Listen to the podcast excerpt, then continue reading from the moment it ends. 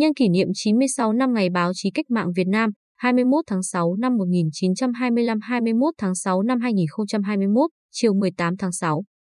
Phó Chủ tịch Ủy ban Nhân dân tỉnh Lâm Hải Giang đã đến thăm và chúc mừng các cơ quan báo chí trên địa bàn tỉnh,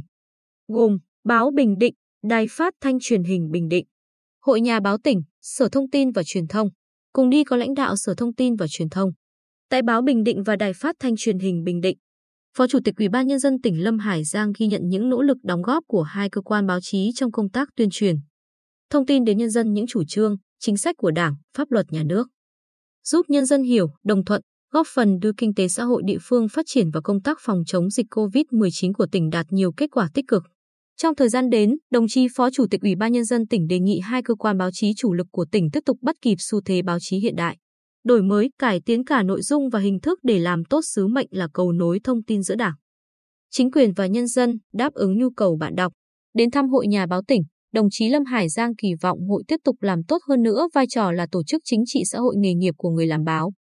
Tham gia kết nối, tập hợp hội viên, tổ chức các sân chơi lành mạnh, góp phần bồi dưỡng chuyên môn, nghiệp vụ cho đội ngũ người làm báo. Thăm Sở Thông tin và Truyền thông, Phó Chủ tịch Ủy ban nhân dân tỉnh Lâm Hải Giang nhấn mạnh vai trò của Sở trong việc quản lý,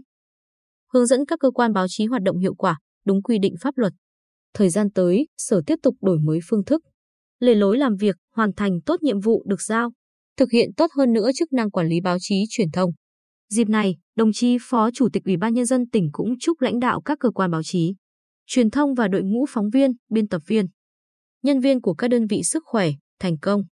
Đại diện lãnh đạo các cơ quan báo chí tiếp thu những ý kiến chỉ đạo của Phó Chủ tịch Ủy ban nhân dân tỉnh Lâm Hải Giang, đồng thời gửi lời cảm ơn đến lãnh đạo tỉnh đã quan tâm,